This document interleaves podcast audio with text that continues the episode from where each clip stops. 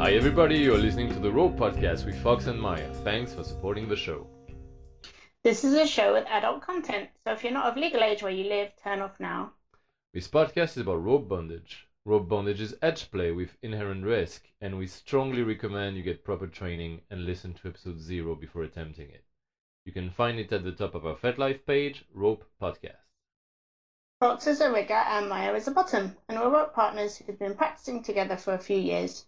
And we love sharing our passion for rope with you, and we live in the beautiful city of Bangkok. Today we are back with one of our uh, listener mailed episodes, um, but we're gonna try something a little bit different because usually for listeners mail we have a recording of the person asking the question or we have their question in the form of a text message. But today we are lucky to actually have our listener on the air. So welcome, Kat.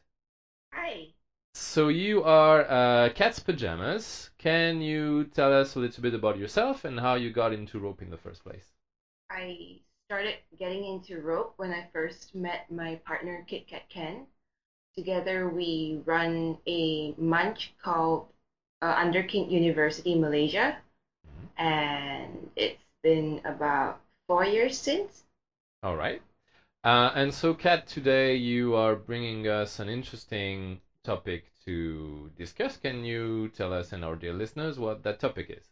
I've been thinking about um, the needs of rope tops and the needs of rope bottoms, and um, there's been a lot of discourse on the needs of rope bottoms with regards to safety. Yeah, it's an interesting topic given the current climate in the rope world where um, we are hearing a lot about bottoms. Um, so, Kat, your um, discussion topic was around the needs of rope tops and whether those needs are becoming invisible and how we can better treat our rope tops as human beings. Um, and it's kind of a delicate topic, um, and we hope that people will listen uh, with an open mind today and share their views in the comments. Um, but we thought that we'd get Kat on to have a bit of a discussion about it. So, Kat, how, how did the topic first come up for you? Like, when did you first start thinking about this this issue?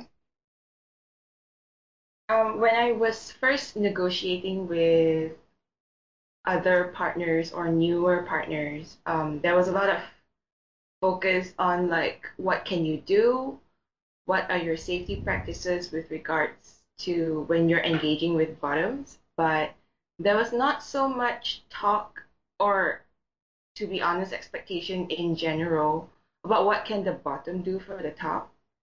So there's like a lot of focus on hard skills, soft skills, and negotiation care, but not really much that I'd heard of with from rope bottoms. Like how do you take care of the top after they've tied and stuff like that.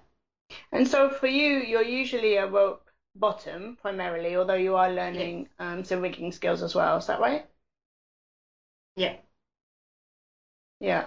And I think Fox Yeah. and I have definitely seen um, tops treated a bit like um, a rope dispenser or, or even an amusement park ride. So this idea of um, a top being someone who kind of provides rope to people. And Kat, you saw that as well, didn't you, with um, um, a partner at a um, uh, an event? Yeah, I I kind of noticed that, and when they were tying, it felt. Uh, this is just my own observation, but it felt like the general um, tone of the event was that the bottom is passively receiving instead of engaging thoroughly with the top and just experiencing the ride, if I may say so. Yeah. And and to be fair, that's a phenomenon that we've seen also, but it's not always like this. And different events or different communities uh, will have different experiences around this, right? Yeah. And so why why is this the problem, Kat? Like, what do you think the consequences of um, bottoms perhaps being a bit more passive and the, the expectations being much more heavily on the top? What are the consequences of that? I believe that if like like you said, if bottoms are more passive, that the responsibility if an injury occurs will fall mostly on the top. Whereas, like as bottoms, I feel that we can educate ourselves better on the potential for injury. For example, like nerves and what feels good, good pain, bad pain, and basically just paying attention when you're in a scene. Well, I wouldn't say paying attention in a scene because like then you're engaging with them and it wouldn't do to be constantly watching for something to go wrong. But just having that experience in the first place, I think would make a big difference. Hey guys, this is Fox coming in for a short break. We really love making these rope podcasts and sharing it with you. Sadly, hosting a podcast isn't free, far from it actually. So if you like this podcast and you want to support us, you can do so at ropepodcast.com. You'll find ways to buy rope stuff so that we get a cut from your purchases, and also ways to donate to us directly. And if you can't afford to do that, that's okay too. Just enjoy the podcast. Now back to our normal programming. Uh, and like in a scene, if something's going wrong, um, the top can't read the bottom's mind. So the bottom has to speak up instead and make sure that it it doesn't like end. There's an injury and there was no check-in or communication to make sure that that injury was brought to the top's notice. Yeah. And uh, injury is obviously one of the types of bad outcomes you can get from a scene, but another bad outcome might be simply the bottom or the top or both having a bad scene and walking away from the scene not feeling fulfilled, not feeling like it went well. Yeah. And so does it feel like really the the load is on the top all the time? Is that that your experience? So we have this kind of pressure of the top to run the scene without really having the uh, bottom taking initiative to contribute to the scene? yes, I feel to some extent, uh, at least in my engagements and my observation, that uh, there is a lot of load placed on the top, and hence I'm I'm really appreciative when I do engage to kind of try and take off some of the load and make sure that I'm in a good condition to tie and that whatever needs the top might have, I, I check in with them and make sure that if they need anything, that it's communicated and that I try to meet those needs. One of the challenges I think for bottoms um, is there's a lot of negativity in the community around this concept of topping from the bottom. Um, I think often to the extent of silencing uh, bottoms or bottoms feeling nervous to speak up. Um, I don't know what you think the the difference is between topping from the bottom and, and giving that helpful feedback without undermining the top. So really balancing the, the bottom's needs, but also letting the top run the scene. Uh, Kat, maybe you go first, but I'd love to hear from Fox as well. I think in my case, it would be more that because topping and bottoming or even in like situations where there's power exchange, at the end of it, it, it is still two individuals who are deciding to engage with each other. So if feedback has been negotiated, there shouldn't be any problem. And yeah, there there shouldn't be any problem giving necessary feedback unless it's in the middle of a scene where everybody's feeling good and all of a sudden, you know, the bottom is like, oh yeah, this isn't feeling great. But even then, that should function like a yellow on the traffic light scale, and then the top can just take the necessary steps to figure out what's going on and to manage that. Uh, yeah, absolutely agree with what um, Kat is saying, and the difference between giving feedback that the top will handle as is appropriate and depending on the type of interaction versus the bottom running the scene, which I don't think this is at all. And for me, uh, topping from the bottom, if it is in fact a thing, would be about the bottom trying to be in charge of the scene and to direct the scene.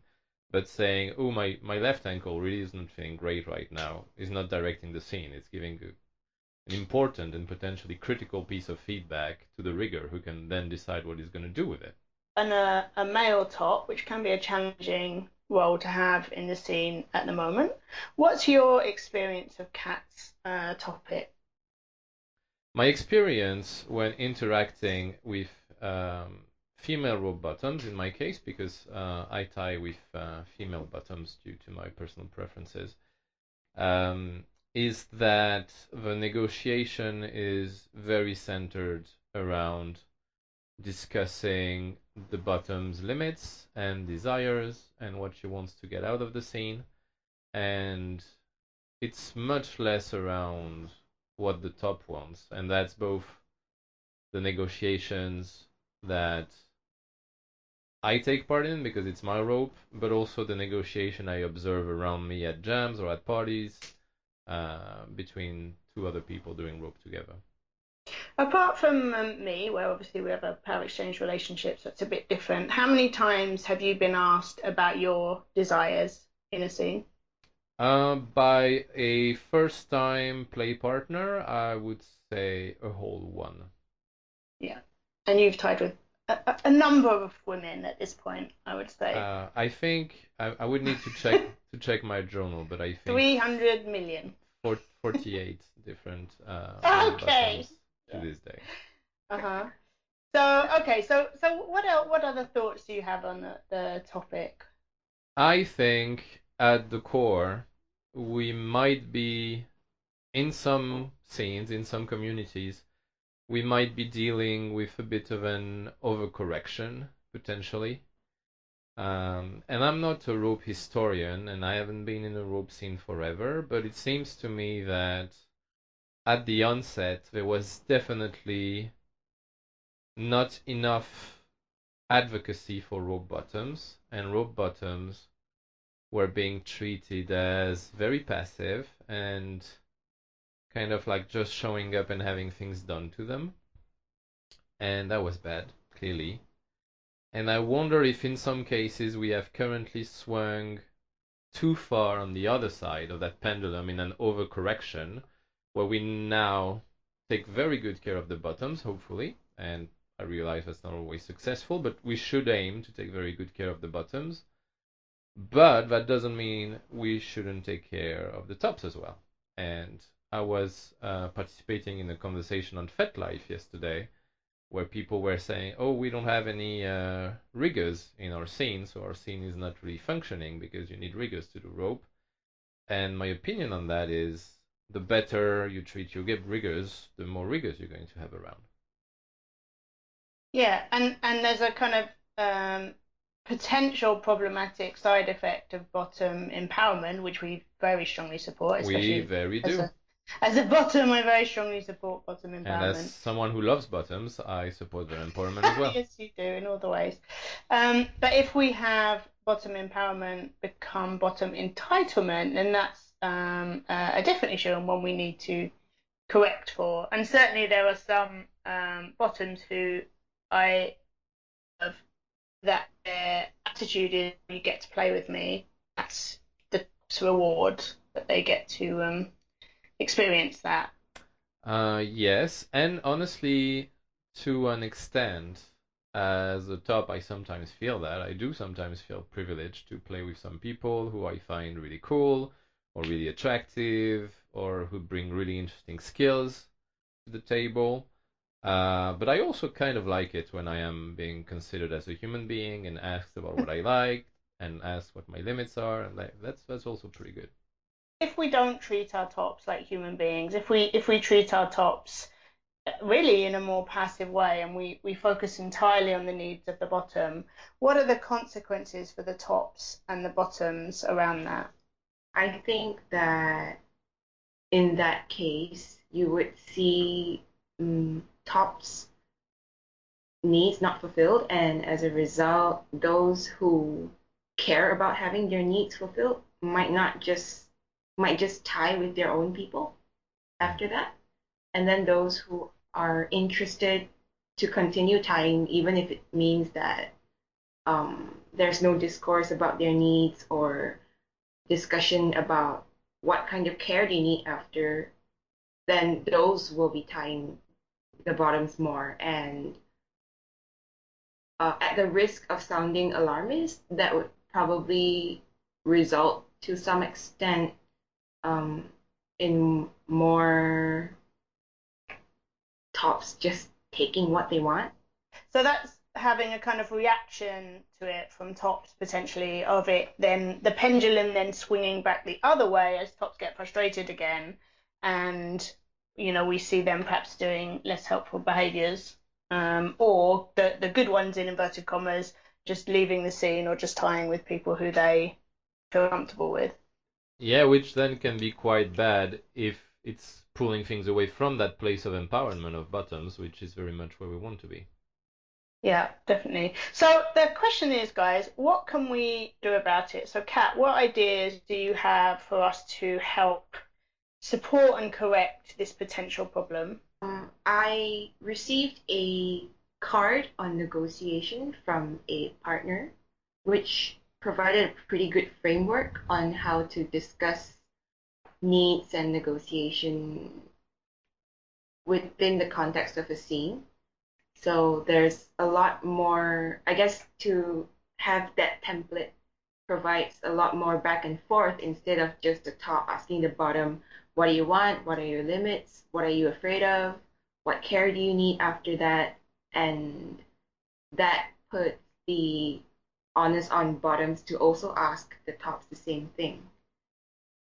Uh, as for what bottoms in particular can do, maybe to think about their tops as human beings, I guess, but also to pay attention to their own conduct and oh, conduct sounds really. Um, to pay attention to how they act in the scene or the amount of effort I guess, to yeah, pay attention to the amount of effort that they put into the scene as compared to the top. So there's a lot of education we can do as bottoms.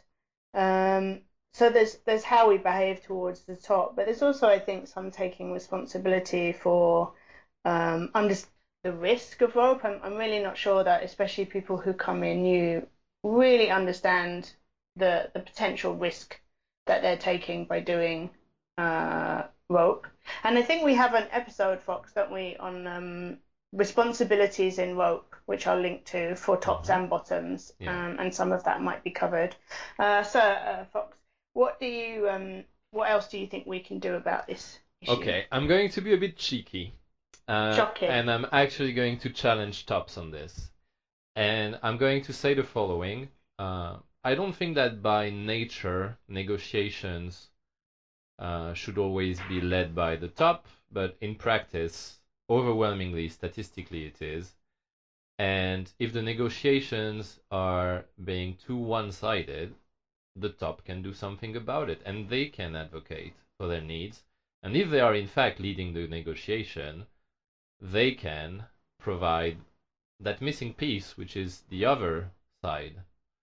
And if they have been asking 20 questions to the bottom, and the bottom has detailed their needs and their limits, then they can say, okay, do you have any questions for me? And if the bottom says no, which they usually do, they can say, well, for us to have a better scene, I'd like to tell you some of my needs and limits, and then proactively offer that information instead of putting the bottom in uh, an unusual position of having to ask for them.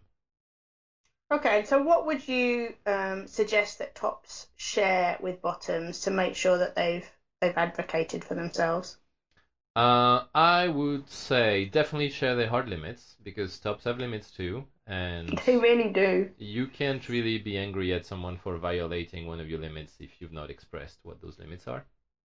And I think every bottom knows that, but I'm not sure every top realizes it and does it in practice.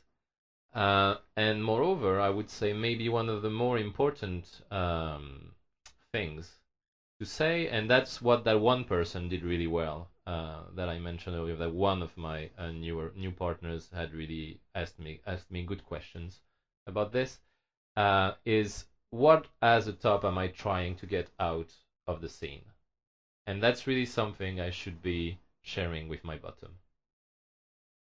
Okay, lovely. Um, okay, great. So that's all from us at the Rope Podcast. Don't forget to subscribe wherever you get your podcast from, iTunes, Stitchers, or wherever. Come friend us on our FetLife page, Rope Podcast. And if you would like to support the podcast, you can find out how to do that on ropepodcast.com. And if you have time, please do give us a review because they make a big difference to us reaching more rope lovers. And we love questions from listeners, as you will have seen from our uh, session with Kat today. So drop us a message on FET and we'll try to answer you in an upcoming episode. Thank you, Kat, for coming on the podcast today. Thank you for having me. Thanks for listening. And have fun tying.